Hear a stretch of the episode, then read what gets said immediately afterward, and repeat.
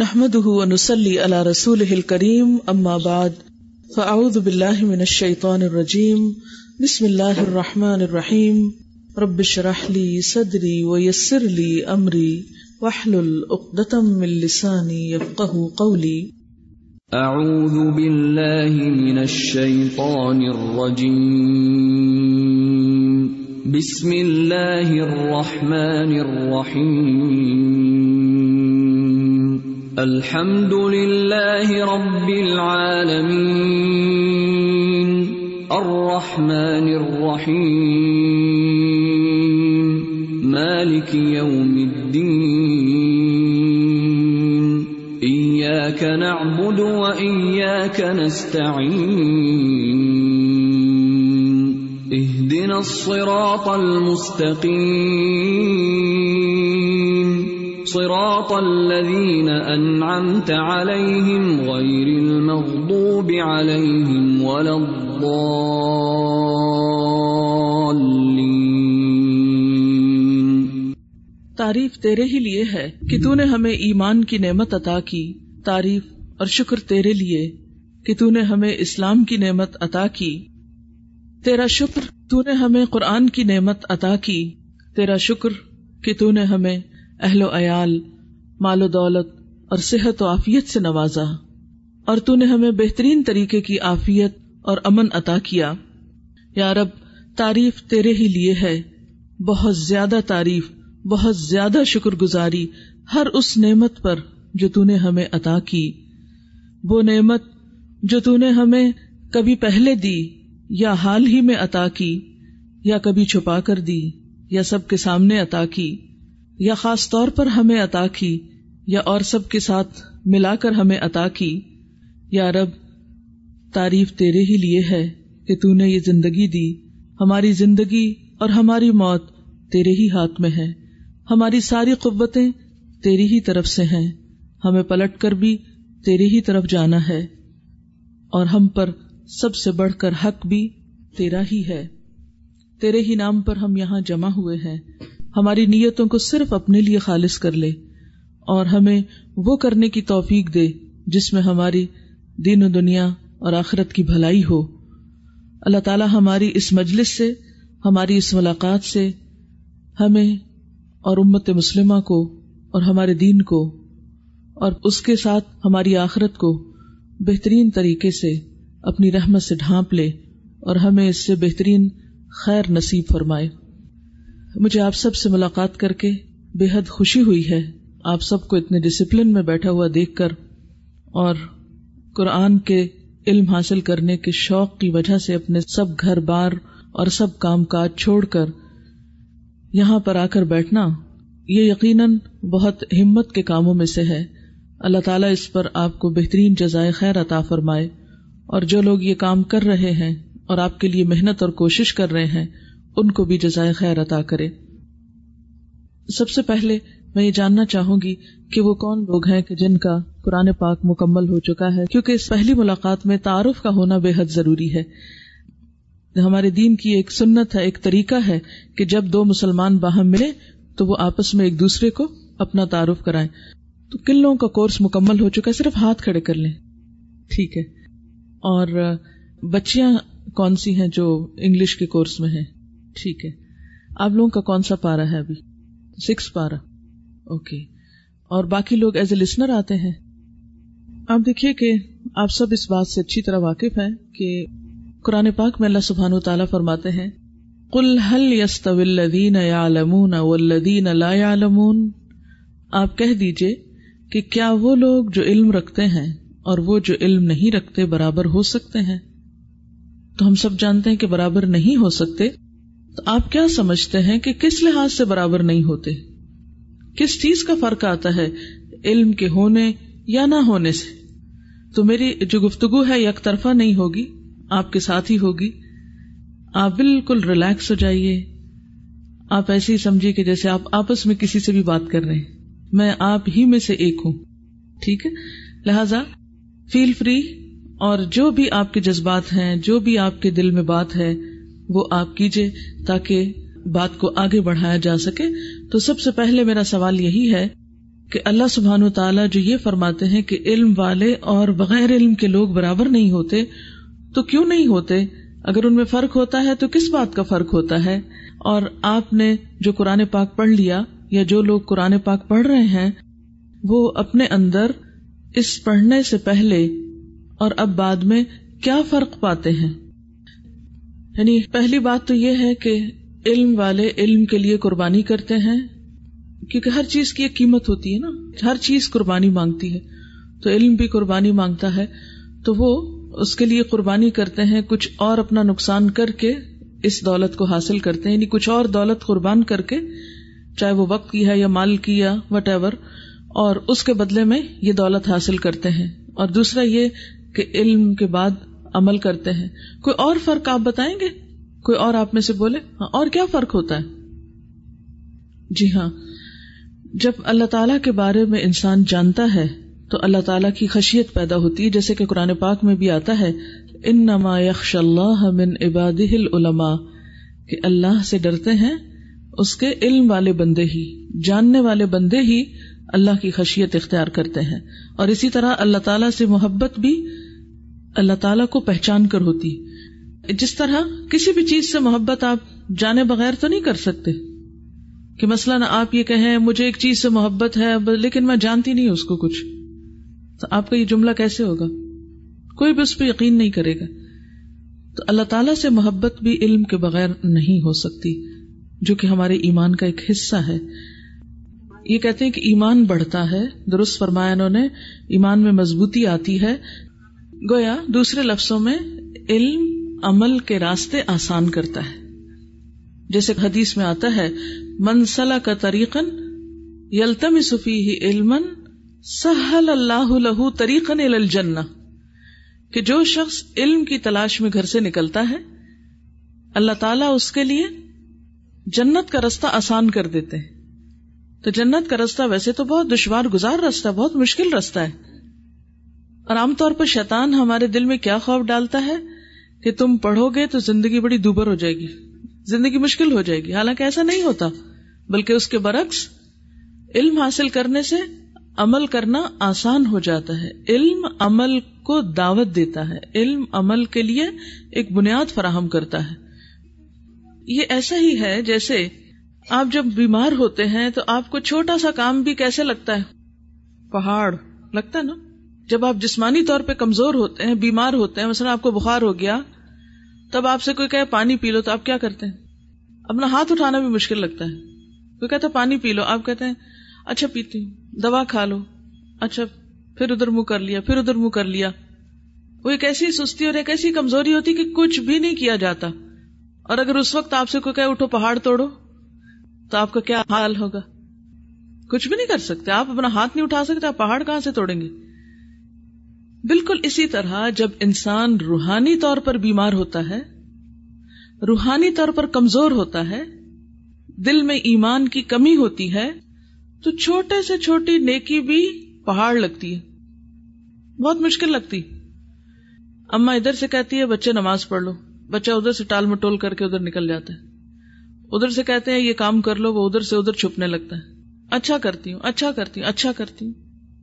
یاد رکھیے یہ بچوں کی بات نہیں، ہماری اپنی بات بھی ہے. جب بھی نیکی اور خیر اور بھلائی کے کسی کام میں ہم ٹال مٹول کرتے ہیں، سستی کرتے ہیں، تو اس کی وجہ کیا ہوتی ہے؟ کہ ہمارے ایمان میں کمزوری ہوتی ہے. جب ایمان مضبوط ہوتا ہے تو پھر انسان چین سے نہیں بیٹھ سکتا، پھر انسان مشکل سے مشکل کام، بڑے سے بڑے کام اس کے لیے آسان ہوتے ہیں، خوشگوار ہوتے ہیں. وہی چیز جو دوسروں کو بہت مشکل لگ رہی ہوتی ہے، وہ ایک مضبوط ایمان والے کو، اور مضبوط ایمان کے لیے جیسے کہ پہلے آپ نے فرمایا کہ علم سے ایمان میں مضبوطی آتی ہے، اس مضبوط ایمان سے عمل بہت آسان ہو جاتا ہے، اور خوشی سے انسان مشکل کام کرتا ہے. یہ ایک ایسی قوت ہے اندر کہ جس کو آپ دیکھ نہیں سکتے، پکڑ نہیں سکتے، انالائز نہیں کر سکتے، لیکن دیٹ از دیئر، وہ ہے وہاں، اور وہ آپ کو آگے بڑھا رہی ہے. وہ ایک ان سین انرجی ہوتی ہے. ایسا کیوں تھا کہ ایک صحابی کھڑے ہیں میدان جنگ میں، کھجور کھا رہے ہیں. جب انہیں پتا چلتا ہے کہ شہادت سے جنت ملے گی تو وہ کھجور بھی کھانا چھوڑ دیتے، کھجوریں پھینکتے اور جا کے لڑنا شروع کر دیں. اچھا ذرا اپنے آپ کو دیکھیے, اگر ہمیں بھوک لگی اور کوئی کہے آؤ یہ کام کرو, چھوٹا سا کام بھی, تو ہم کیا کہتے ہیں, پہلے کچھ کھا لوں پھر بات سنتی ہوں تمہاری, ابھی نہیں, نہیں کرتے. لیکن کیا وجہ ہے, ان کے پاس اور تو بڑے بڑے کھانے نہیں تھے کھانے کو, تو کھجور کھا کے ہی جنگیں لڑا کرتے تھے. تو شدید بھوک کا عالم ہے, کھجور کھا رہے ہیں, ایک طرف پیٹ کی پکار ہے اور دوسری طرف اللہ کی پکار ہے, اور اللہ کی پکار پر وہ بھوک کے عالم میں بھی اس طرح لپکتے ہیں کہ جیسے کوئی بات ہی نہ ہو. اور ہمارا حال کیا ہوتا ہے, ذرا سی بھوک لگے تو سب کام معطل, اب اور کچھ نہیں ہو سکتا. یہ فرق کس لیے, کس چیز کا فرق؟ ایمان کا فرق. ایمان کا فرق کیوں؟ علم کا فرق. علم والے اور لا علم لوگ برابر نہیں ہوا کرتے. ضرور عمل میں فرق پڑتا ہے, اور اگر عمل میں فرق نہیں پڑا تو سمجھیے کہ پھر علم حاصل نہیں کیا. وہ علم علم نہیں, وہ علم بوجھ ہے. آپ کو معلوم ہے کہ یہود و نصارہ کے علماء رسول اللہ صلی اللہ علیہ وسلم کے زمانے میں بھی کس قدر پڑھے لکھے لوگ تھے, کتنا پڑھتے تھے. قرآن پاک میں ان کو اہل کتاب کہا گیا, پیپل آف دا بک, کتاب والے. اب آپ دیکھیے کوئی مشہور ہو جائے کراچی میں, جو لوگ جو خاص کاروبار کرتے ہیں تو ان کا نام اسی کے ساتھ, مثلاً کپڑے والا, رنگ والا, فلاں والا, فلاں والا, ہاں مختلف چیزوں کے ناموں سے والاز مشہور ہو جاتے ہیں. تو اسی طرح یہ یہود و نصارہ کس سے مشہور ہو گئے تھے؟ کتاب والاز. یعنی اتنا زیادہ ان کا علم کے ساتھ تعلق تھا ان کے علماء کا, لیکن اس کے باوجود ان کا حال کیا تھا؟ اندر سے روح نہیں تھی, وہ ایمان نہیں تھا, جس کی وجہ سے اللہ تعالیٰ نے ایک نئی قوم کو اٹھایا, رسول اللہ صلی اللہ علیہ وسلم کو بھیجا, ان میں نہیں بھیجا. آپ تو چونکہ قرآن پڑھے ہوئے نا, اس لیے میں آپ کے ساتھ تھوڑی تھوڑی علمی گفتگو بھی اس ریفرنس سے کروں گی, جس کی بہت ڈیٹیل میں نہیں جاؤں گی, وہ آپ خود ہی سمجھ جائیں گے. ان میں نہیں بھیجا, ان کو بہت اس بات پہ حسد بھی تھا اور غصہ بھی تھا, اور بہت وہ اس پر ناراض تھے کہ آخری پیغمبر ہم میں سے کیوں نہیں آیا. اللہ تعالیٰ نے ایک اور قوم میں سے اٹھا دیا پیغمبر. کیوں؟ اس لیے کہ اب ان کے اندر صلاحیت نہیں رہی تھی اس امانت کو اٹھانے کی, نہ وہ جان تھی, نہ وہ ایمان تھا, نہ وہ کردار تھا, حالانکہ علم بہت تھا. تو ایسا بھی ہوتا ہے کہ بعض اوقات علم بہت ہوتا ہے لیکن ساتھ ایمان نہیں ہوتا, کردار نہیں ہوتا. اس کو قرآن پاک میں ایک اور آیت میں یوں واضح کیا گیا ہے, مثل الذین حملوا التوراۃ ثم لم یحملوها کمثل الحمار یحمل اسفارا. وہ لوگ جنہیں تورات اٹھوائی گئی پھر انہوں نے اس کو اٹھایا نہیں, اٹھوائی گئی, ویسے تو ان کے بیگ بھرے ہوئے تھے.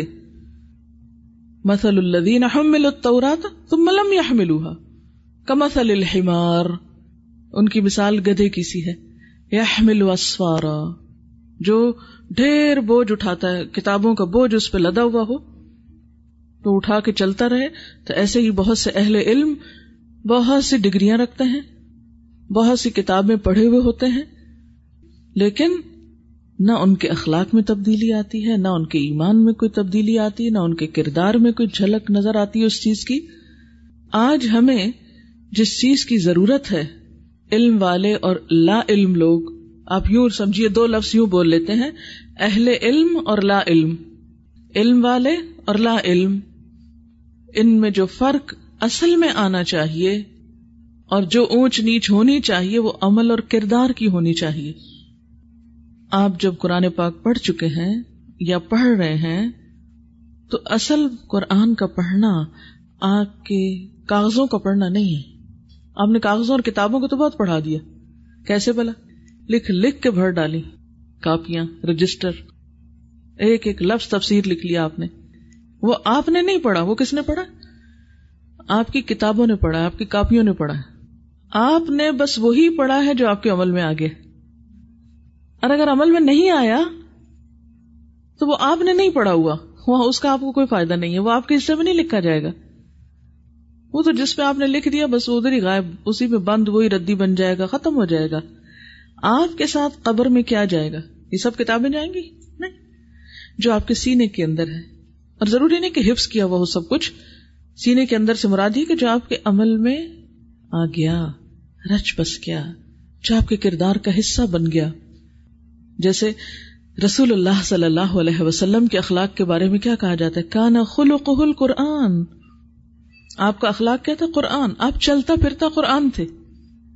تو ہمیں بھی کیا بننا ہے؟ چلتا پھرتا قرآن بننا ہے کہ لوگ واقعی دور سے دیکھ کے پہچانے کہ ہاں یہ قرآن پڑھے لکھے لوگ ہیں. اور وہ صرف ہمارے حجاب سے یا اسکارف سے اس سے نہیں، ہمارے اخلاق سے پہچانیں گے، ہمارے معاملات سے. ہمارے ظاہر اور باطن میں فرق نہیں ہونا چاہیے، ہمارے قول اور فعل میں فرق نہیں ہونا چاہیے. قرآن پاک میں اللہ سبحانہ و تعالیٰ فرماتے ہیں یا ایہا الذین آمنوا لما تقولون ما لا تفعلون لما تقولون، اے لوگو جو ایمان لائے ہو کیوں کہتے ہو وہ بات جو کرتے نہیں ہو، جو کرنا نہیں، اس کے دعوے کیوں ہیں، بڑی بڑی باتیں کیوں؟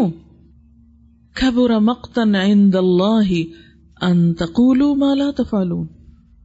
اللہ کے نزدیک بہت غصہ دلانے والی بات ہے کہ تم وہ کہو جو کرنا نہیں چاہتے یا کرتے ہی نہیں ہو. تو یہ وہ پہلو ہیں جن کی طرف ہم سب کو، مجھے بھی، یہ جو باتیں میں آپ کو کرتی ہوں نا، یہ پہلے اپنے آپ کو سناتی ہوں، ہم سب کو ان باتوں کی یاد دہانی کی ضرورت ہے. اور ہمارے عمل میں جو فرق آنا چاہیے وہ قرآن کی جھلک ہمارے اندر، اور ہر چیز میں، اٹھتے بیٹھتے چلتے پھرتے، ہمارے انداز میں. اور مثال کے طور پر ہم دن بھر میں کیا کام کرتے ہیں، مثلاً آپ میں سے ہر شخص اپنی اپنی روٹین دیکھ سکتا ہے. صبح سے لے کے شام تک مجھے کیا کرنا ہوتا ہے، اس سارے صبح سے شام تک کے بارے میں آپ کو پتا ہونا چاہیے کہ صحیح کیا اور غلط کیا ہے. اور پھر اپنا چیک کرنا چاہیے خود کو کہ میں صحیح کیا کر رہی ہوں اور اس میں سے غلط کیا کر رہی ہوں. میری زبان کا استعمال کیسے ہوتا ہے، میرا لین دین کیسے ہوتا ہے، میرا معاملہ کیسے ہوتا ہے، یہ ساری چیزوں پر نظر. نماز سے لے کر اپنی ساری روٹین کے اوپر خود چیک رکھنا. مثلاً آپ دیکھیے کہ زندگی میں ہمارا بہت سے انسانوں سے واسطہ پڑتا ہے نا. مثلاً آپ لوگ اکٹھے یہاں بیٹھتے ہیں، آپ جو کولیگس ہیں، اسٹوڈینٹس آپس میں، ان کا آپس میں بھی معاملہ ہوتا ہے، آپ کا اپنے استادوں کے ساتھ بھی معاملہ ہوتا ہے، آپ کا اپنے ہمسایوں کے ساتھ ہوتا ہے، اپنے پیرنٹس کے ساتھ ہوتا ہے، والدین جن کا اللہ کے بعد سب سے بڑا حق، اور استاد جو روحانی والدین. اور پھر اس کے بعد کسی شاپ پہ آپ جاتے ہیں، کوئی مسلم ہے کوئی نان مسلم ہے، کسی انسان سے بھی جب آپ ملتے ہیں کیا معاملہ ہوتا ہے آپ کا. یعنی گویا ہمارا قرآن کہاں جھلکے گا، ہمارے معاملات میں. ٹھیک ہے نا، یہاں فرق آئے گا. قل هل يستوي الذين يعلمون والذين لا يعلمون کا فرق کہاں آئے گا؟ معاملے میں آئے گا. جیسے کہ ایک روایت ہے نا کہ الدین المعاملہ، الدین المعاملہ. حدیث پاک میں آتا ہے الدین النصیحہ. دین کس چیز کا نام ہے؟ خیر خواہی کا نام. دین کس چیز کا نام ہے؟ دوسروں سے معاملہ کرنے کا نام. اگر ہم دوسروں کے خیر خواہ نہیں ہیں، اچھا آپ میں سے کوئی بتائے گا خیر خواہی کیا ہوتی ہے دوسروں کے لیے؟ دوسروں کے لیے خیر خواہی کیا ہوتی ہے؟ رسول اللہ صلی اللہ علیہ وسلم نے فرمایا خدا کی قسم تم میں سے کوئی شخص مومن نہیں ہو سکتا. لا یؤمن احدکم حتی یحب لأخیہ ما یحب لنفسہ. کوئی شخص مومن ہی نہیں ہو سکتا جب تک کہ وہ اپنے بھائی کے لیے وہ پسند نہ کرے جو اپنے لیے کرتا ہے. اب آپ دیکھ لیجئے، جب آپ یہاں آتے ہیں آپ جلدی سے اپنے لیے اچھی سی سیٹ رکھنا چاہتے ہیں، آپ جلدی سے اپنے لیے اچھی سی کتاب چننا چاہتے ہیں، ہر چیز اپنے لیے سب سے اچھی رکھنا چاہتے ہیں. ہو گیا نا امتحان میں فیل. صحابہ کرام کا طریقہ کیا تھا؟ کلاس روم میں تو چھوڑیے، میدان جنگ میں وہ کیا کرتے تھے؟ یاد ہے جنگ یمامہ تھی، یہ جنگ موتا، جس میں 3 صحابی اس طرح شہید ہوئے تھے کہ ایک نے پیاس کے لیے پکارا پانی کو، پانی لانے والا لایا، تو اتنے میں دوسرے نے مانگ لیا، کہا نہیں پہلے اس کو پلاؤ، خود تڑپ رہے مرنے لگے. آپ کو پتا ہے کہ سب سے زیادہ پیاس کی شدت کب ہوتی ہے؟ موت کے وقت. عام حالات نہیں تھے. اس کو کہتے نہیں دوسرے کو پلاؤ تم پہلے. ابھی وہ ادھر پہنچتے تو تیسرے نے بلا لیا نہیں وہ تیسرے کو پلاؤ، اور اتنے میں وہ تیسرے تک پہنچتے، وہ تیسرا دم توڑ بیٹھا. پہلے پہ پہنچے وہ شہید ہو چکے، دوسرے تینوں کے تینوں. یہ ہے ایثار. یہ ہے دوسرے کے لیے وہ پسند کرنا جو اپنے لیے کر رہے ہیں. پرکھیے اپنے آپ کو, کرتے ہیں ہم ایسے؟ کسی بڑے کا احترام, چھوٹے پہ شفقت, معاملات. پھر اسی طرح ایک اور موقع پر جب ایک مہمان آتے ہیں ایک صحابی کے گھر, نبی صلی اللہ علیہ وسلم کے پاس جب آتے تھے مہمان تو اس زمانے میں کوئی مہمان خانہ تو نہیں تھا. آپ پہلے اپنے گھر میں پتہ کرواتے کوئی چیز ہے تو خود کھلاتے پلاتے, اگر گھر میں نہیں ہوتی تھی تو پھر صحابہ کرام سے کہتے کہ جو بھی اس مہمان کو آج اپنا مہمان بنانا چاہے بنا لے, تو جو بھی سامنے ہوتا وہ آفر کر دیتا کہ میں لے جاتا ہوں اپنے گھر. تو اسی طرح ایک انصاری کے گھر ایک مہمان آئے اور گھر میں صرف اتنا کھانا تھا کہ یا تو خود کھاتے یا کھلاتے, تو انہوں نے مہمان کو احساس تک نہیں ہونے دیا کہ ہم بھوکے ہیں, ہمارے پاس نہیں ہے. احسان جتانا تو دور کی بات, احساس بھی نہیں ہونے دیا, چراغ بجھا دیا اور اس طرح شو کیا جیسے خود بھی کھا رہے ہیں اور کھانا مہمان کو کھلا دیا. یہ ہے ایمان کہ دوسرے کے لیے وہ پسند کرنا جو اپنے لیے کرتے ہیں. اچھا ہمارا حال کیا آتا ہے کہ اگر کوئی ہمارے رشتے دار ہمارے گھر آ گئے ہیں یا کوئی مہمان آ گیا تو ہم اچھی چیزیں چھپا دیتے ہیں کہ یہ ان کے لیے نہیں ہے. ہم کیا کر رہے ہیں, ہم کیا کرتے ہیں نا, ہم نے کوئی چیز اپنے لیے خریدنی ہو تو اور طرح دیکھتے ہیں, جب کسی کو دینی ہو, کسی کو دینے کے لیے خریدتے ہیں تو کیا کرتے ہیں. سوچیے نا ذرا, یہ معاملات ہوتے ہیں, یہی معاملات ہیں. ہم دکھاوے کے لیے تو بڑی سی چیز لے لیں گے, لیکن اس کے اندر واقعی کسی کی کتنی خیر خواہی ہے, کسی کے کیا کام ہے. خیر خواہی تو یہ نا کہ اس کو کوئی چیز کام آئے, نہ کہ صرف اپنی شو بنائی جائے کہ ہاں ہمارا نام اتنا بڑا ہو جائے. اب لین دین میں بھی یہی معاملہ, لین دینی کا نام ہے نا. تو یحب لأخیہ ما یحب لنفسہ, اور اس کو ہر روز اپنے آپ کو چیک کرنے کی ضرورت ہوتی ہے. ہر روز بہت جلدی بھولتے ہیں ہم چھوٹے چھوٹے معاملات میں. اور اگر ہم دوسروں کی جگہ خود کو رکھ لیں, بہت سی باتیں بہت جلدی سمجھ میں آنے لگے. ہم دوسروں کی جگہ اپنے آپ کو نہیں رکھتے, اس سے پھر مشکل ہوتی. تو الدین النصیحہ, دین خیر خواہی کا نام ہے. اچھا یہ صرف چیزوں کے لین دین میں نہیں, مثلا کتاب مل رہی تو ہماری نظر ہو یا اللہ وہ کتاب مجھے ملے, یہ اس کا تو صفحہ پٹا ہوا, یہ میں نے نہیں لینی ہے, کوئی اور لے جائے. یہ صرف اس میں نہیں بلکہ مشوروں میں بھی. کوئی آپ سے مشورہ مانگتا ہے مجھے کیا کرنا چاہیے, کوئی شادی ہے, کوئی کاروبار ہے, واٹ ایور, کیسا مشورہ ہم اس کو دیتے جس میں وہ پھنسے یا واقعی اس کا بھلا ہو. یعنی ہم ہر وقت ایک امتحان میں ہوتے ہیں. ہمارا دین چھوٹی چھوٹی چیزوں میں پرکھا جاتا ہے. اور جیسے ابھی میں نے والدین کی بات کی تو مجھے بعض اوقات ایسا لگتا ہے کہ آج کے دور میں والدین سب سے زیادہ مظلوم چیز ہے. مظلوم, شاید کسی کو ہم اتنا نہیں ستاتے جتنا اپنے ماں باپ کو ستاتے. ہر پریشانی تو ان کو سنائیں گے, ٹھیک ہے سنانی چاہیے, وہ ہمارے خیر خواہ ہیں, ہمیں صحیح مشورہ دیں گے, لیکن جب ان کی کوئی بات ماننے کا وقت ہو, ان کے ادب کا, ان کے عزت احترام کا, پھر ہمارا معاملہ کیا ہوتا ہے. کیا جس بات سے وہ ہمیں روکیں ہم رک جاتے ہیں, کیا جس کام کے کرنے کو کہیں ہم کرتے ہیں. اسی طرح استاد کا معاملہ آپ دیکھیے. اب دیکھیے کہ والدین اور استاد سے بڑھ کر ہمارا کوئی خیر خواہ ہو سکتا ہے؟ نہیں ہو سکتا. اور جتنی قربانیاں وہ ہمارے لیے کرتے ہیں اتنا کوئی بھی نہیں کرتا. لیکن ہمارا معاملہ ان کے ساتھ کیا ہوتا ہے, یہ ہمارا ٹیسٹ ہوتا ہے روز. ٹیسٹ صرف کسی کاغذ پہ لکھنے کا نام نہیں, وہ کاغذ والا تو کاغذ کے لیے ہے, اس پہ تو ہمارے آخرت کے نمبر نہیں لگ رہے. اگر یہاں 100% بھی ہم لے رہے ہیں تو وہ آخرت میں 100% نہیں ہوں گے, اگر جو کچھ اس میں لکھا ہوا وہ ہماری زندگی میں نہیں. ہمارا ٹیسٹ تو ہمارا معاملہ ہے, ڈیلی ٹیسٹ ہے. پھر اسی طرح جو شادی شدہ خواتین ہیں, شوہر کے ساتھ معاملہ, رشتہ داروں کے ساتھ معاملہ. آپ دیکھیے کہ ہمارے معاشرے میں بسا اوقات والدین کو تو ہم پھر بھی ریگارڈ دے دیتے ہیں, لیکن شوہر کو عزت نہیں دیتے. اور خصوصاً مغربی معاشرے میں دوسروں کی دیکھا دیکھی ہم اس کو اپنے برابر بھی سمجھ لیں تو بڑی بات ہے, نیچے ہی رکھنا چاہتے ہیں اپنے سے. اس رویے نے بھی بعض اوقات بہت سے معاملات کو خراب کیا. حالانکہ اللہ تعالیٰ نے جو ایک عورت کے اوپر فرائض عائد کیے ہیں, شوہر کی عزت و احترام بھی شامل ہے اس میں. فالصالحات قانتات حافظات للغیب بما حفظ اللہ, دیکھیں ہم سب مختلف موقعوں پر انٹریکٹ کرتے ہیں نا مختلف لوگوں کے ساتھ. مثلا آپ میں سے کوئی جاب کرتا ہوگا, آپ میں سے کوئی ہو سکتا بزنس کرتا ہو. تو بزنس کرتے ہوئے جاب کے اوقات میں آپ کی اپنے اوقات کے ساتھ, اپنے کام کے ساتھ کتنی خیرخائی ہوتی ہے, آپ اس میں کتنے سنسیئر ہوتے ہیں. یہ تو نہیں کہ آپ وہاں ٹائم پورا کرنے کو گئے ہوئے ہیں اور اپنے ذاتی کاموں میں مصروف ہیں.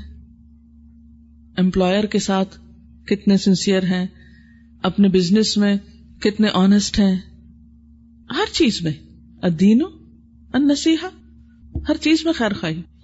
اسی سے ایک پرامن معاشرہ قائم ہوتا ہے. مومن لینے والا نہیں دینے والا ہوتا ہے. وہ حدیث میں آتا نا کہ اوپر والا ہاتھ نیچے والے ہاتھ سے بہتر ہوتا ہے, اوپر والا ہاتھ نیچے والے ہاتھ سے بہتر ہوتا ہے. تو اوپر والا ہاتھ کون سا ہوتا ہے؟ دینے والا. لیکن ہم ہر وقت حقوق مانگ رہے ہوتے ہیں, زیادہ لینے والے بنتے ہیں, دینے والے نہیں بنتے. ایک حدیث آپ کو سناتی ہوں.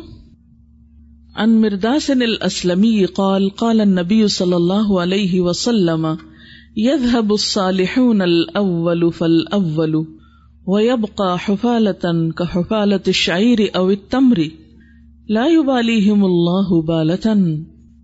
مرداس اسلمی رضی اللہ تعالی عنہ سے روایت ہے, رسول اللہ صلی اللہ علیہ وسلم نے فرمایا نیک لوگ یک کے بعد دیگرے گزر جائیں گے, نیک لوگ ایک کے بعد ایک چلے جائیں گے, دنیا سے رخصت ہوتے جائیں گے معاشرے کے اندر سے.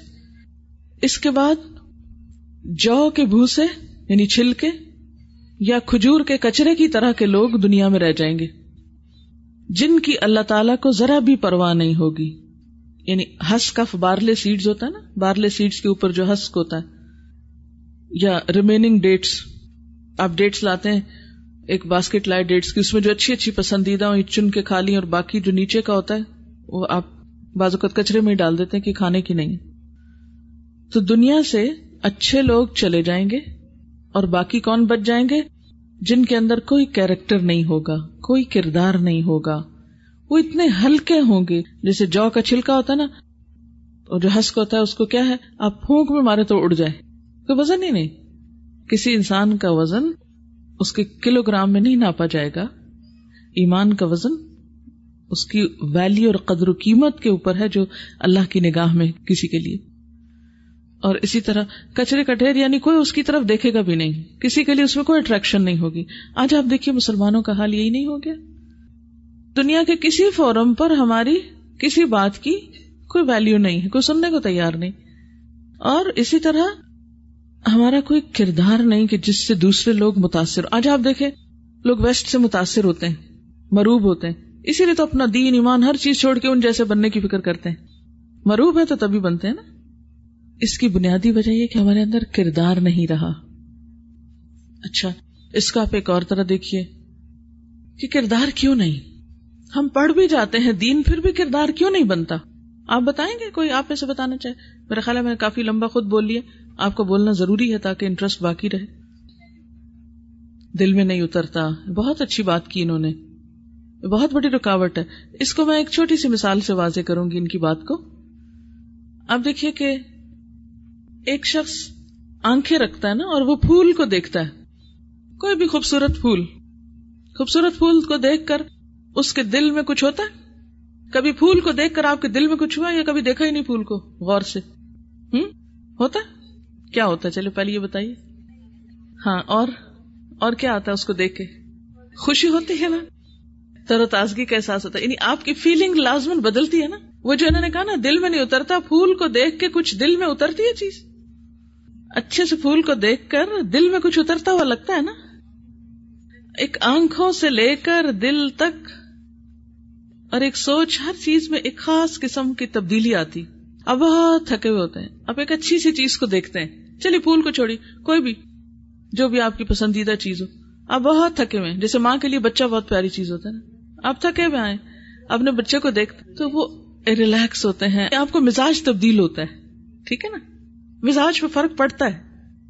اچھا اب آپ دیکھیے ایک نابینا شخص ہے, ایک بلائنڈ شخص ہے جو دیکھ نہیں سکتا, جسے پھول دیکھا نہیں یا کوئی پیاری چیز دیکھی نہیں. آپ اس کو 100 لفظوں میں بتائیں یہ پھول ایسے ہوتا ہے, یہ اس کا رنگ ہے, ایسی اس کی پتیاں ہیں, یہ اس کا سائز ہے, انچوں میں ناپ کے بتائیں, اس کی نرمی, ہر چیز بتائیں. کیا اس کے دل میں بھی وہ کیفیت آ سکتی ہے؟ نہیں آ سکتی. اس کے دل میں وہ کیفیت آ ہی نہیں سکتی جو آپ کے دل میں آتی ہے ایک چیز کو دیکھ کر. میرے کچھ اسٹوڈینٹس میں سے نابینا بھی تھے نا, تو میں ہمیشہ غور کرتی تھی کہ ان کے ایٹیٹیوڈ اور دوسروں کے ایٹیٹیوڈ میں کیا فرق ہے. فرق کس چیز کا آتا ہے نا, بیہیویئر میں, معاملے میں, مختلف گفتگو میں. جب میں کسی خاص چیز کا ذکر کرتی تھی کلاس میں تفسیر کا دن, جیسے ابھی پھول کا کر لیا, کبھی کسی چیز کا, کبھی کسی چیز کا, تو پھر میں چہروں کو دیکھتی تھی کہ کس نے کون سی چیز دیکھ کر ان کے چہروں پہ کیا. ابھی میں تلاوت لگا کے میں آپ سب کے چہرے دیکھ رہی تھی, اول سے آخر تک سب کو دیکھا تھا میں نے. اور 3 دفعہ سنوائی کے, اچھا پہلی دفعہ میں کچھ لوگ پورے نہیں ہوئے, پھر دوسری دفعہ میں نے دیکھے, پھر تیسری میں نے پورا راؤنڈ لے لیا کہ قرآن سن کے آپ کے چہروں پہ کیا آتا ہے, آپ کی کیفیت میں کیا ہے, کیونکہ قرآن کوئی معمولی چیز نہیں ہے. دل میں کتنا اتر رہا ہے نا. میں یہ دیکھ رہی تھی, میں عالم الغیب نہیں, کچھ نہیں, لیکن یہ کہ چہرے کہتے ہیں کہ عکاس ہوتے ہیں, چہروں پر, نگاہوں میں یا چہروں میں یا رویے میں یا کیفیت میں ایک فرق آتا ہے. کچھ لوگ قرآن سنتے ہی بالکل کچھ اور دنیا میں پہنچ جاتے ہیں, کچھ لوگ سن کے بھی نہیں سنتے, وہ کچھ اور ہی کر رہے ہوتے ہیں, وہ ایک دوسرے سے کوئی بات کر رہے ہوتے ہیں, یا پھر یہ کہ وہ کسی اور کام میں مشغول ہوتے ہیں, وہ ٹھہرتے ہی نہیں. ایسا ہوتا ہے نا, بعض اوقات ہم قرآن کی مجلس میں بھی بیٹھ کے کیا کر رہے ہوتے ہیں, باتیں کر رہے ہوتے ہیں. قرآن سنوایا جا رہا ہے, پڑھا جا رہا ہے, ہماری باتیں نہیں ختم ہو رہی. اگر بول کے نہیں کرتے, بعض اوقات لکھ کے کرتے ہیں. پتہ نہیں آپ لوگ کرتے ہیں کہ نہیں کرتے, لیکن ساری زندگی اور کس کام میں گزری ہے, پڑھتے پڑھاتے ہی گزری ہے. اس لیے خود بھی تو اسٹوڈینٹس تھے نا, خود بھی تو یہی کرتے تھے, لیکن قرآن کی مجلس میں نہیں, الحمدللہ. اور دنیا کی پڑھائی میں کبھی کبھی کچھ شغل کر لیتے تھے, یہ اکثر عادت ہوتی. لیکن ٹھیک ہے, دنیا کی پڑھائی میں اور کچھ باتوں میں تو ہے, لیکن جو قرآن کی مجلس ہے یا دین کی بات ہے, اس وقت کیفیت بدلنی چاہیے کہ نہیں, ہے نا, بدلنی چاہیے نا. اور اگر پھر بھی نہیں بدلتی تو پھر وہ جیسے ایک نابینا شخص کو کر کر کے ایکسپلین, بڑے بڑے لفظ بول کے, بڑی بڑی تشریحات کر کے. تو بعض اوقات ہم اتنی لمبی تفسیر کرتے ہیں, میرا اپنا حال ہے یہ, میں اپنی بات کر رہی ہوں, اتنی لمبی تفسیر کا اتنے لفظ جوڑ کے بتاتے ہیں, لیکن بات دل میں نہیں اترتی. تو یہ فرق کس چیز کا ہو جاتا ہے, دیکھنے والے اور نہ دیکھنے والے کا. ٹھیک ہے نا. آج میں آتے ہوئے قرآن پاک پڑھ رہی تھی, اور آخری آیت جو میں نے پڑھی, آخری والی آیت وہ تھی مثل الفریقین کالاعمی والاصم والبصیر والسمیع هل یستویان مثلا افلا تذکرون. 2 گروہوں کی مثال ہے, ایک اندھا ہے, ایک دیکھنے والا, ایک بہرا ہے, ایک سننے والا. کیا یہ دونوں برابر ہو سکتے؟ نہیں ہو سکتے. کیا تمہیں نصیحت نہیں ہوتی؟ کیا تم نصیحت نہیں پکڑتے؟ برابر نہیں ہوتے. ایک وہ جو غور سے سننا اللہ کا کلام, ایک وہ جو سنی انسنی کر رہا ہے, ایک وہ جو دیکھ رہا ہے اور دیکھ کے اس کے دل کا عالم بدل رہا ہے, اور ایک وہ جو دیکھتا ہی نہیں ہے, دکھا کے بھی نہیں دیکھتا. کبھی آپ نے بچوں کو بھی دیکھا ہوگا کہ جب ان کی مرضی کے کارٹون لگے ہوتے ہیں تو وہ کس قدر منہمک ہوتے ہیں. آپ ان کو جو مرضی کھلا دیں, ان کو یہ بھی نہیں پتا چلتا انہوں نے کھایا کیا ہے. اکثر مائیں یہی کرتی ہے نا کہ بچے نہیں کھاتے تو کارٹون لگا کے کھلاتی. اب آپ کہیں گے کہ یہ جائز ہے یا ناجائز, اس کو فقہ کی کلاس نہیں لے رہی کہ میں یہاں آپ کو جائز ناجائز بتاؤں, میں صرف مثال دے رہی ہوں عملی زندگی کی کہ کیا کرتی ہیں مائیں. اب ایک بچہ ایک خاص کھانا کھاتا ہی نہیں ہے, لیکن جب وہ اپنی کسی خاص پسندیدہ چیز کو دیکھنے میں مشغول ہوتا ہے, آپ جو چاہیں کر لیں. بعض بچے دودھ نہیں پیتے یا کچھ, تو جس وقت وہ کسی خاص چیز میں منہمک ہوتے ہیں. تو بالکل جو شخص دیکھنے والا ہوتا ہے نا, جب وہ واقعی غور سے دیکھتا ہے تو اس کو بھول جاتا ہے آس پاس کیا ہے.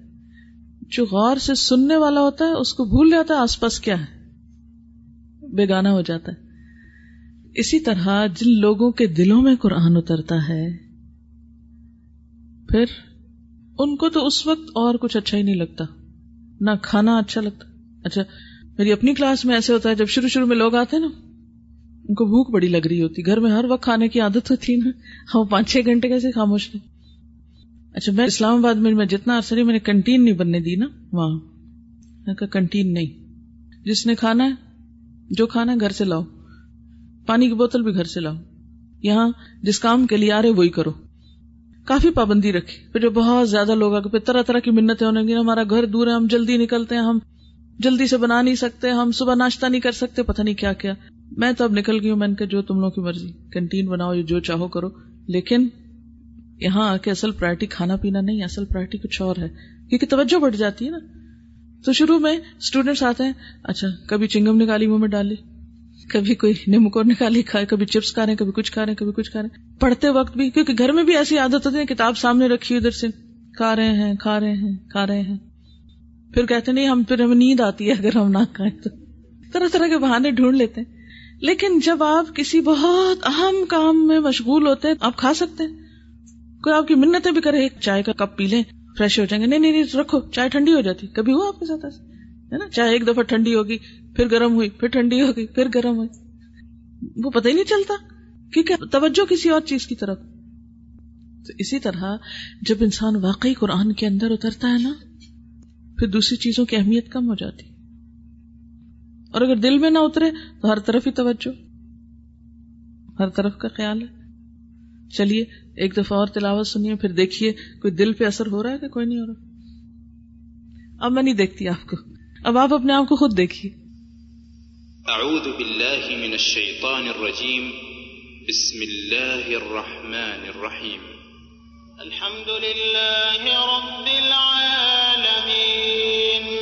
الرحمن الرحیم, مالک یوم الدین, ایاک نعبد و ایاک نستعین, اہدنا الصراط المستقیم,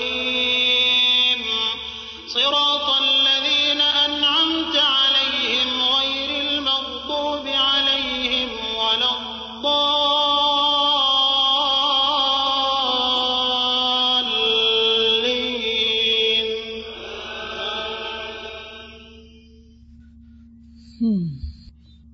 تو عمل میں رکاوٹ اس وقت ہوتی ہے جب علم دل میں نہیں اترتا, دل نہیں بدلتا.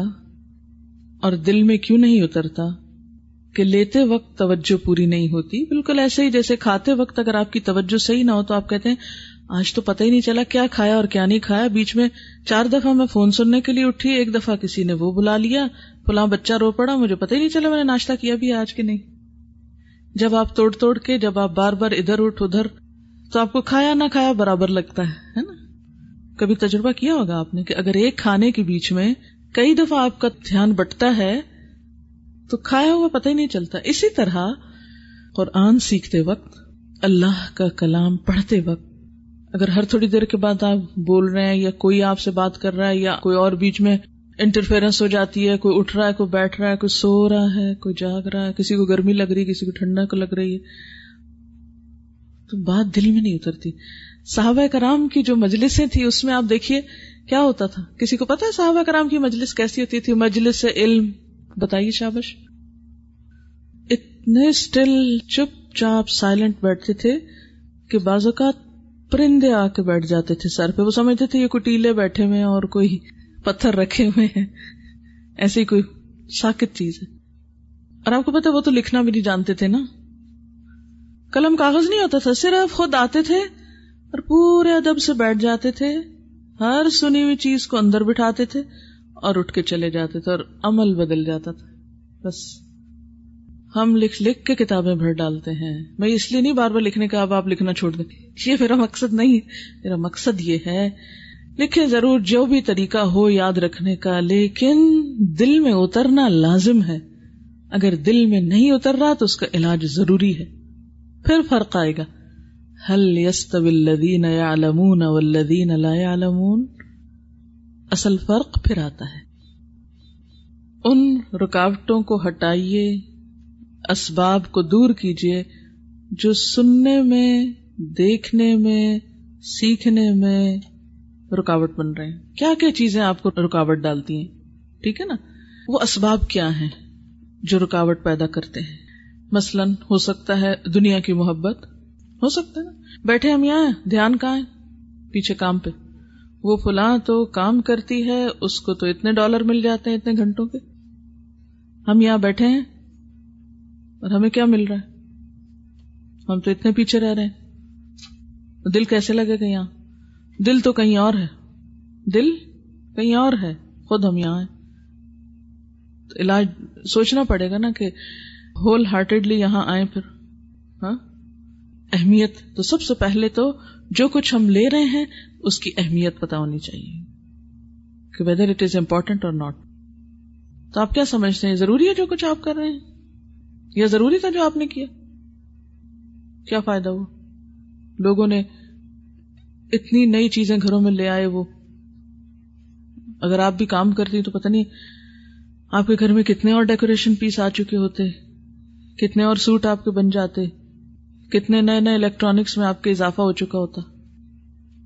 ظاہر ہے جب ہم مال کماتے ہیں تو ہم کہاں خرچ کرتے ہیں؟ عموماً مال زیادہ ہوتا ہے تو کیا خریدنے لگتے ہیں؟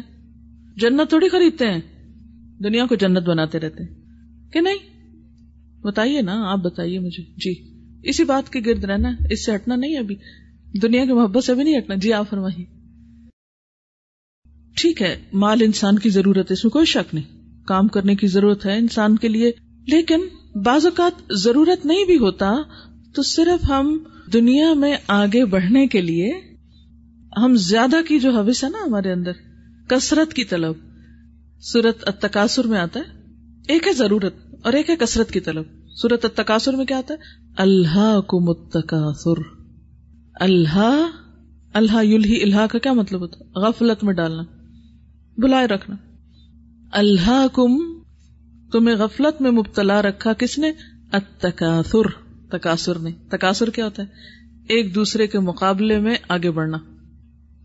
یعنی دل اس نے بند کیے، اس چیز کی اہمیت کم کی، اس چیز کی زیادہ کی. الہاکم التکاثر، اور کب تک یہ رہا؟ حتی زرتم المقابر، جب تک کہ قبروں میں پہنچ نہیں گئے. کیونکہ رسول اللہ صلی اللہ علیہ وسلم نے فرمایا تھا کہ ابن آدم کا پیٹ مٹی کے سوا کسی چیز سے نہیں بھرتا. اگر سونے کی بھی وادی اس کو مل جائے وہ دوسری کی تلاش میں نکل پڑے. ایک مل گئی ایک اور، ایک گھر بنا لیا ایک اور ہونا چاہیے، ایک بزنس شروع ایک اور بزنس بڑھا لیتے، ایک کام چل رہا ہے اچھا بھلا گزارا ہو رہا ہے نہیں ایک اور کام بڑھا لیتے. سب کو شریک کر لیا، ہر ایک صرف کمانے کا پرزہ بن گیا، اور آخرت کی باقی ساری باتیں بھلا دی. یہ آپ کی بات نہیں میں کر رہی، یہ ایک عام ایٹیٹیوڈ ہے مسلمانوں کے اندر اس وقت، غیر اقوام کو دیکھ دیکھ کے. وہ تو دنیا ہی کے لیے جیتے ہیں. میں کبھی ان کے دنیاوی رونق دیکھتی ہوں ترس آتا ہے مجھے کہ ان بےچاروں کے پاس تو صرف یہی ہے سب کچھ. چند روز پہلے میں ایک گھر کے پاس سے گزری، اتنا خوبصورت گارڈن تھا، اتنا خوبصورت، رنگ رنگ کے پھول تھے. تو اور وہ شخص خود اس پہ لگا ہوا تھا، خود کام کرنے. تو سوچتی کتنی محنت اس نے اس پہ کی ہے نا، یہ ڈیزرو کرتا ہے کہ اس کا ایسا گارڈن ہے، اس لیے کہ اس کے لیے دنیا میں ہی ہے. اس کو تو بس یہ چند دن انجوائے کرنا ہے یہاں، آخرت تو معلوم نہیں کیا ہوتا ہے، ایمان کے بغیر کیا انجام ہوتا ہے. لیکن ہمارے لیے تو کچھ آگے بھی ہے. تو ایک ہے ضروریات زندگی پورا کرنا کہ آپ حرام میں نہ پڑ جائیں، آپ اپنے بچوں کو فاقے میں مبتلا نہ کریں، اپنا وہ سب ٹھیک ہے. لیکن ایک ہے تکاثر، کثرت کی خواہش. جب وہ دل میں اٹھتی ہے پھر کیا ہوتا ہے؟ انسان اپنے فرائض بھولنے لگتا ہے، نمازوں میں غفلت، دین سیکھنے میں غفلت، دین پر عمل کرنے سے بیزاری. وہ دنیا کا بندہ بن گیا. آپ صلی اللہ علیہ وسلم نے کیا فرمایا؟ تعس عبد الدینار تعس عبد الدنیا، برباد ہوا دنیا کا بندہ، برباد ہوا درہم و دینار کا بندہ. وہ صرف ان کی غلامی اختیار کیے ہوئے مال کا غلام بن چکا ہے، اللہ کی غلامی بھول گیا. تو یہ ایک بہت بڑی وجہ ہے دنیا کی محبت. آج ہی میں پڑھ رہی تھی ایک آیت، آپ کو بھی سنا دیتی ہیں. اتفاق یہ کہ آتے ہوتے میں نے یہ راستے میں پڑھ رہی تھی تو اس وقت یہ آیتیں میرے سامنے آئیں.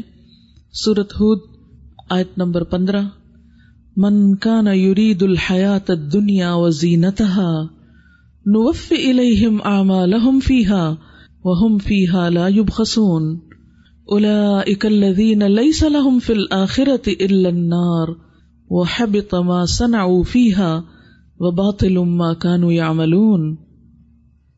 من کانا، اب تو ماشاءاللہ آپ بہت ترجمہ جانتے ہیں، خود ترجمہ کر سکتے ہیں، خود ریلیٹ کر سکتے ہیں. من کانا، جو کوئی بھی ہے، یرید الحیات الدنیا، دنیا کی زندگی کا ارادہ رکھتا، دنیا ہی چاہتا ہے، دنیا کی چاہت رکھتا ہے، وزینتہا، اور اس کی زینت، اس کی رونق، تو ہم کیا کرتے ہیں؟ نوفی الیہم اعمالہم، ہم ان کے اعمال کا بدلہ ان کو پورا پورا دے دیتے ہیں، جس کے لیے وہ بھاگتے دوڑتے ہیں، اسٹرگل کرتے ہیں، کوشش کرتے ہیں، وہ ان کو پوری مل جاتی، وہ پا لیتے ہیں. وہم فیہا لا یبخسون، اور ان کو اس میں کمی نہیں دی جاتی. ایک سال میں اتنا کمانا ہے، اپنے ٹارگٹ کو میٹ کر لیتے ہیں، اگلے سال کا اسے ڈبل کر لیتے ہیں، پھر اس کو میٹ کر لیتے، پھر اگلے سال وہ اپنے ٹارگٹ بڑے کرتے چلے جاتے ہیں، اکارڈنگلی اس میں ایفرٹ ڈالتے ہیں، اپنا ٹارگٹ میٹ کر جاتے ہیں، پھر آگے پھر آگے پھر آگے پھر آگے، اونچے اونچے اونچے.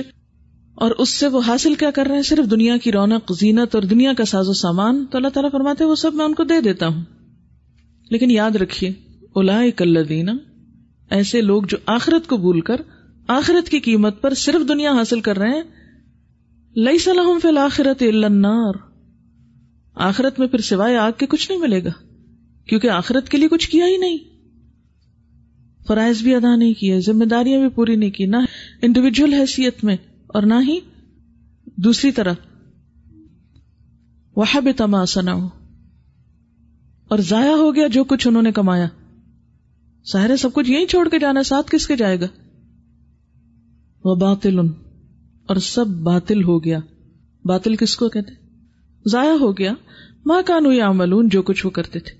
تو مومن آخرت کو سامنے رکھ کے دنیا کماتا ہے. ایسا نہیں کہ دنیا نہیں کماتا، میں یہ نہیں کہہ رہی، اس وقت یاد رکھیے میں یہ نہیں کہہ رہی کہ مومن دنیا کا کام کاروبار نہیں کرتا، یا آپ کوئی کام کاروبار نہیں کریں، یا آپ کوئی دنیا نہیں کمائیں.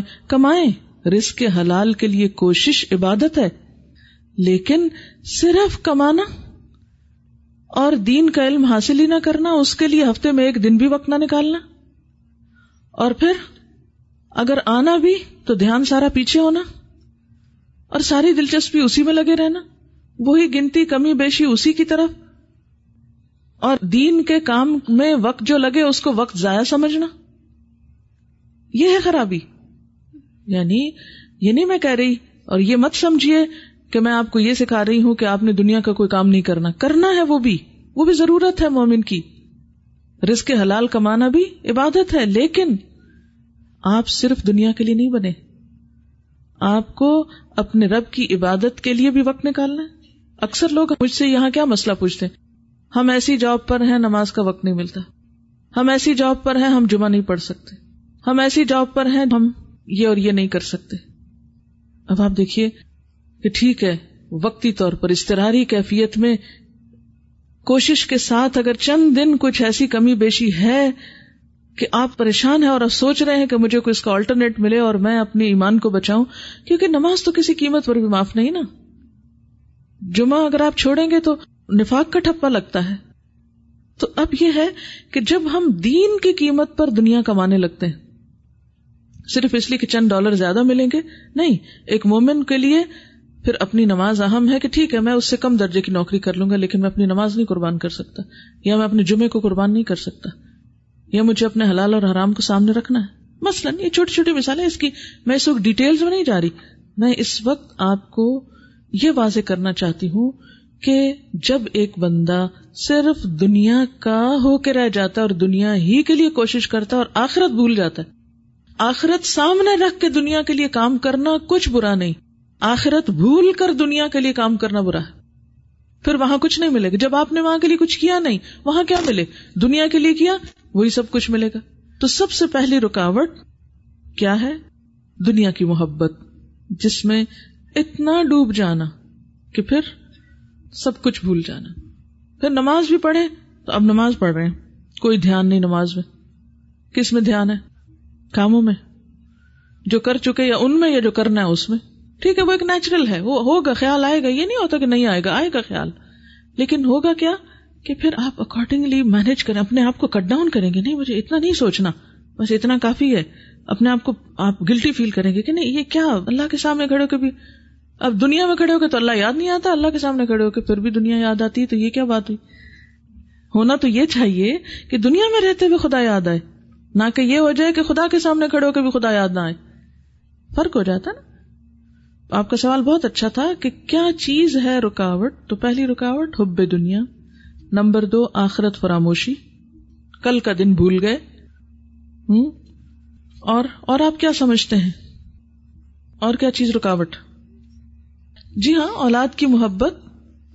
امام سفیان ثوری کہتے ہیں کہ مجھے سب سے زیادہ اپنی اصلاح میں جو چیز مشکل نظر آئی، یعنی بہت چیزوں کی اصلاح ہو گئی لیکن جس چیز کی اصلاح نہیں ہوئی وہ کیا تھا؟ اپنی نیت۔ کہتے ہیں میں نے اپنی نیت کی اصلاح میں بہت مشقت اٹھائی، بہت مشکل پڑی مجھے۔ سچ بولتے تھے نا، اور ہم ہر خراب کام کر کے کہتے ہیں ہماری نیت اچھی تھی، ہے نہیں؟ ہمیں کیا مشکل، ہماری تو کوئی مشکل ہے ہی نہیں نیت کی، ہماری تو پہلے ہی سے بہت اچھی ہے۔ بہت لکی لوگ ہیں ایسے کہ جن کو کوئی مشکل نہیں۔ اتنے بڑے بڑے علماء کو تو اتنی سخت مشکلیں پیش آئیں اپنے نفس کے ہاتھوں، اور ہم جیسے لوگوں کو سب آسانی۔ اس میں آپ دیکھیے کہ علم خواہ دنیا کا ہو یا دین کا، سب سے پہلی چیز نیت کی اصلاح ضروری ہے۔ اگر آپ دین کے علم میں بھی پی ایچ ڈی کر لیتے ہیں لیکن آپ کی نیت دنیا کی زینت اور رونق اور مال سمیٹنا ہے تو آپ نے کچھ نہیں پایا، آپ محروم کے محروم رہے۔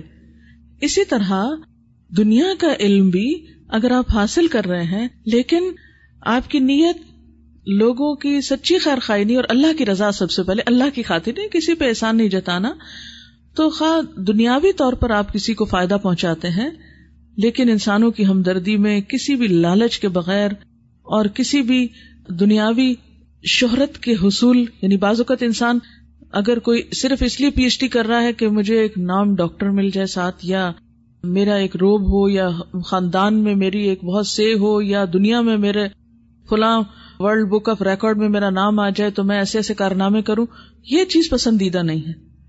میں سمجھتی ہوں کہ آج کے دور میں آج تک کسی مسلمان سائنٹسٹ نے نوبل پرائز نہیں لیا، جس قدر امت مسلمہ کے لیے شرمندگی کی بات ہے۔ وہ مسلمز، وہ قرآن جو سب سے پہلے اقرا کی تعلیم دیتا، پڑھو، ہم کتنا پیچھے رہ گئے۔ حالانکہ آپ اگر مسلم ہسٹری جانتے ہوں تو آپ کو معلوم ہوگا کہ مسلمان ہی وہ لوگ ہیں کہ جو دنیا کے سامنے آزاد فکر کے ساتھ سائنس کے علم کو لے کر، آپ کو پتا ہے جغرافیہ میں ترقی کہاں سے ہوئی، کون اس کے موجد تھے؟ مسلمان تھے۔ کیوں؟ اس لیے کہ مسلمان دنیا میں جہاں جاتے تھے ان کو قبلے کا رخ معلوم کرنا ہوتا تھا، اس سے نقشہ وجود میں آئے، مسلمان ہیں نقشوں کے موجد۔ تو اسی طرح سیاحت، اسی طرح دنیا کی تسخیر، یہ سب کچھ اسلام نے دیا ہے، قرآن نے غور و فکر اور قرآن نے آزادی فکر عطا کی ہے۔ قرآن کی 1100 تقریباً آیات ایسی ہیں کہ جس میں ستاروں سے لے کر سمندر کی گہرائیوں تک کی باتیں، سب دنیا کے علوم سے متعلق باتیں ہیں۔ لیکن ایک مسلمان کا نظریہ کیا ہوتا ہے؟ نمبر 1، وہ اپنے رب کی رضا کے لیے کرتا ہے، شہرت کے لیے نہیں کرتا۔ نمبر 2، وہ دنیاوی مال کمانے کے لیے نہیں کرتا، اس کا صلہ اس کو ملے گا، وہ محنت کرے گا، کوئی کام کرے گا، پڑھے گا، پڑھائے گا، تو کہیں نہ کہیں سے ظاہر ہے کہ اس کو اس کا ریٹرن دنیا میں بھی ملے گا، لیکن وہ اس کی نیت نہیں ہوتی کہ میں اتنا پڑھ لوں تاکہ میری اتنی تنخواہ میں اضافہ ہو جائے، میں اتنے آرٹیکل لکھ لوں تو میرے اتنا نمبر بڑھ جائے، اتنا گریڈ بڑھ جائے۔ یہ نہیں ہے اس کے مائنڈ میں کہ مجھے مال کمانے کے لیے اتنا کام کرنا ہے۔ وہ علم کو پھر واقعی علم کا حق ادا کرنے کے لیے لیتا ہے۔ پھر اس کے بعد آپ دیکھیے آگے چلتے چلتے جب آپ سیکھتے ہیں تو انسانیت کو فائدہ پہنچانے کے لیے، خلق خدا، مثلاً ایک اچھا ڈاکٹر، ایک اچھا انجینئر، ایک اچھا سائنٹسٹ، یہ سب انسانوں کی خدمت کے کام کرتے ہیں۔ اگر آپ یہ سارے کام کر رہے ہیں، فلی اس میں انوالو ہیں، لیکن آپ کا دل اپنے رب کی طرف اٹکا ہوا ہے، آپ کی سوچ اور آپ کی نیت خالص ہے اور آپ انسانیت کا درد رکھتے ہیں اپنے اندر۔ ابھی میں نے جو حدیث سنائی تھی کہ دین خیر خواہی کا نام ہے، تو جب آپ انسانوں کی خیر خواہی سوچتے ہیں کہ میرے اس کام سے لوگوں کی یہ زندگی آسان ہو جائے گی، مثلا کسی خاص بیماری کا آپ علاج دریافت کرنا چاہتے، تو یہ سراسر عبادت ہو جائے گا انشاءاللہ۔ صرف یہ ہے کہ اپنے فرائض کا علم، مثلا آپ کو پتا ہونا چاہیے کہ نماز کیسے پڑھنی ہے، آپ کو پتا ہونا چاہیے کہ آپ کی زکوٰۃ ادائیگی کا طریقہ کیا، آپ کو پتا ہونا چاہیے کہ روزہ رکھ کے آپ کو کیا کرنا اور کیا نہیں کرنا، آپ کو پتا ہونا چاہیے کہ آپ نے اپنی اولاد کی تربیت کیسے کرنی ہے، آپ کو پتا ہونا چاہیے آپ کے والدین کے حقوق کیا، آپ کے شوہر کے حقوق کیا، آپ کو پتا ہونا چاہیے بحیثیت مسلمان عورت کیا آپ کی ذمہ داریاں کیا۔ یہ سارا دین کا علم آپ کو ساتھ ساتھ علم ہونا چاہیے، بھلے آپ کوئی دینی علامہ نہ بھی بنے، کیونکہ ہر شخص کو علامہ بننے کی حد تک نہیں پڑھنا۔ آپ کبھی گلٹی فیل نہ کریں، آپ نے جو کچھ دنیا کا پڑھا اس کے لیے اپنی نیت درست کر لیں۔ جو میں نے آپ کو چند ایک باتیں بتائی ہیں ان کو آپ اپنے ذہن میں رکھیں اور اپنے دینی فرائض کی ادائیگی کے لیے دین کا علم مسلسل حاصل کرتی رہیں، چاہے آپ وہ ایک سال کی بریک لے کے کریں، چاہے آپ پھر ساتھ ساتھ کریں، چاہے کسی بھی طرح۔ ایک مومن کا وجود دنیا میں ہوتا ہے، دل رب میں اٹکا ہوا ہوتا ہے، نظر آخرت پہ لگی ہوئی ہوتی ہے۔ اگر آپ ڈاکٹر ہیں اور اس کے ساتھ آپ ایک وائف بھی ہیں، ایک ماں بھی ہیں، تو آپ کو پرائرٹی کیا دینی چاہیے؟ اس میں آپ دیکھیں کہ آپ کو ٹائم مینجمنٹ آنی چاہیے۔ کچھ آپ کی ذمہ داریاں آپ کے پروفیشن کے حوالے سے ہیں جو آپ کو پوری کرنی چاہیے، کچھ آپ کی ذمہ داریاں آپ کے بچوں کے حوالے سے ہیں۔ ایک کی قیمت پر دوسرے کو نہیں، ان کے بھی حقوق ان کے بھی حقوق۔ مثلا اگر آپ ڈاکٹر ہیں تو آپ کو پیشنٹس کے حقوق بھی سامنے رکھنے ہوں گے، آپ کو پڑھنا ہوگا، آپ کو اس کی بھی تیاری کرنی ہوگی، تب آپ ان کا حق دے سکتے ہیں۔ ادھر سے بچوں کی بھی ذمہ داری کہ ان کی تعلیم و تربیت کا خیال رکھنا ہے، ادھر سے شوہر ہے ان کے بھی حق حقوق۔ تو آپ یہ کر سکتے ہیں کہ مثلا جب تک آپ کی شادی نہیں ہوئی آپ اس وقت تک اپنے پروفیشن کو زیادہ ٹائم دے سکتے ہیں، جب شادی ہو جائے تو آپ اس ٹائم کو کم کر دیجئے، کچھ شوہر کی وجہ سے یا اس نئی فیملی میں ایڈجسٹ ہونے کے لیے۔ پھر جب آپ کے بچے ہو جائیں تو اس ٹائم کو کچھ اور کم کر دیجئے، جب بچے اسکول گوئنگ ہو جائے ٹائم پھر انکریز کر دیجئے، جب بچے اور تھوڑے بڑے ہو جائیں ٹائم اور بڑھا دیجئے، جب آپ ان کی ذمہ داریوں سے فارغ ہو جائیں پروفیشن کو اور زیادہ، پھر آپ کا اپنا تجربہ۔ تو یہ دیکھیے کہ آپ کس سٹیج پر ہیں، آپ کے بچوں کو، یہ ہر شخص انڈیویجولی سوچے گا اس کے بچوں کو کتنا ٹائم چاہیے، اس کی جاب کو کتنا ٹائم چاہیے۔ ڈاکٹر بننے کے بعد اور اتنی محنت کرنے کے بعد یکسر سب کچھ بھلا کے آپ صرف گھر کے ہو جائیں، یہ بھی درست نہیں، کیونکہ خواتین ڈاکٹرز کی بھی بہرحال ضرورت ہوتی ہے۔ تو اس میں یہ دیکھیے کہ آپ بیلنس کس طرح قائم رکھ سکتے ہیں اپنے پروفیشن کو بھی، چاہے دنیاوی اعتبار سے کچھ مال میں کمی ہو رہی ہے تو کوئی بات نہیں، یا آپ کے اس گریڈ میں یا ڈگری میں کچھ کمی آ رہی ہے تو کوئی بات نہیں۔ جب آپ کی ادھر سے ذمہ داریاں کچھ کم پڑیں گی، یا تو آپ کے ساتھ کوئی ایسے مددگار ہونے چاہیے، آپ کی ماں ہوں، آپ کی ساس ہوں، یا آپ کی کوئی بہن ہوں جو آپ کے بچوں کو کچھ اپنے بچوں کے ساتھ لک آفٹر کر سکے، تو اس صورت میں کوئی حرج نہیں۔ ایسا ہو سکتا ہے کہ آپ تھوڑا ٹائم ادھر زیادہ دیں، لیکن اگر آپ اپنے اون پر ہیں، آل الون ہیں، تو پھر آپ کو ظاہر ہے کہ دونوں طرف دیکھنا ہوگا، چونکہ ایک ماں کی حیثیت سے اپنے بچوں کی ذمہ داری بھی آپ پر ہے، تو اس کا بھی خیال رکھنا ہوگا۔ اور یہ صرف آپ کے لیے نہیں، یہ جو دین پڑھ رہے ہیں نا، ان سب کے لیے بھی یہی ہے کہ ان سب کو بھی اپنے گھر اور باہر کی ذمہ داریوں میں اعتدال رکھنے کی ضرورت ہے۔ اچھا، گھر کی ذمہ داریاں بڑھتی کیوں ہیں؟ انشاءاللہ اس پر آگے بھی آپ سے یہ میرے سیشنز چلیں گے۔ میں چاہوں گی کہ میں سیشنز کو سپرفیشلی صرف لیکچرنگ میں نہیں لاؤں، بلکہ آپ کے سوالات، آپ کی مشکلات اور آپ کے جو پریکٹیکل لائف کے آسپیکٹس ہیں ان کے روشنی میں آپ کے ساتھ گفتگو کیا کروں، تاکہ ہم بہتر سے بہتر طور پر اپنی ذمہ داریوں کو پورا کر سکیں۔ بہرحال اس وقت میرے کہنے کا مطلب یہ ہے کہ ایک شخص جو صحیح اسلام کو بھی ریپرزینٹ کرتا ہو اور ساتھ دنیاوی اعتبار سے بھی ایک اعلی مقام پر پہنچے، ایسی مثالیں کیوں نہیں؟ اگر کہیں کسی نام کی حد تک بھی ہیں تو وہ اسلام کو ریپرزینٹ نہیں کر رہی۔ جو باتیں اب تک ہوئی ہیں ان سے متعلق کوئی چیز آپ دیکھیے کہ جتنی بھی مشکلات ہیں نا، سود ہو یا کچھ اور، اس سب کے پیچھے ایک ہی مشکل ہے، حب دنیا، دنیا کی محبت۔ جب تک ہم اپنی منزل، اپنے مقصد کا تعین نہیں درست طور پر کریں گے تو بہت سی مشکلات حل جو ہو بھی سکتی ہیں وہ بھی نہیں ہوں گی۔ چلیے ایک دفعہ اور تلاوت سنیے، پھر دیکھیے کوئی دل پہ اثر ہو رہا ہے کہ کوئی نہیں ہو رہا۔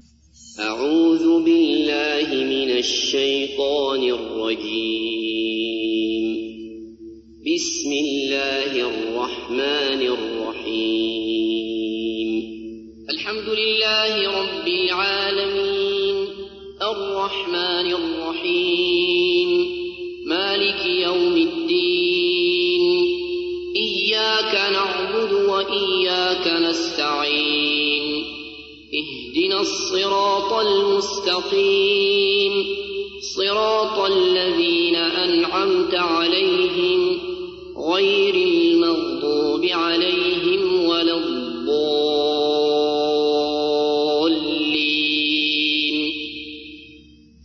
سبحانک اللہم وبحمدک، نشہد ان لا الہ الا انت، نستغفرک ونتوب الیک۔ والسلام علیکم ورحمۃ اللہ وبرکاتہ۔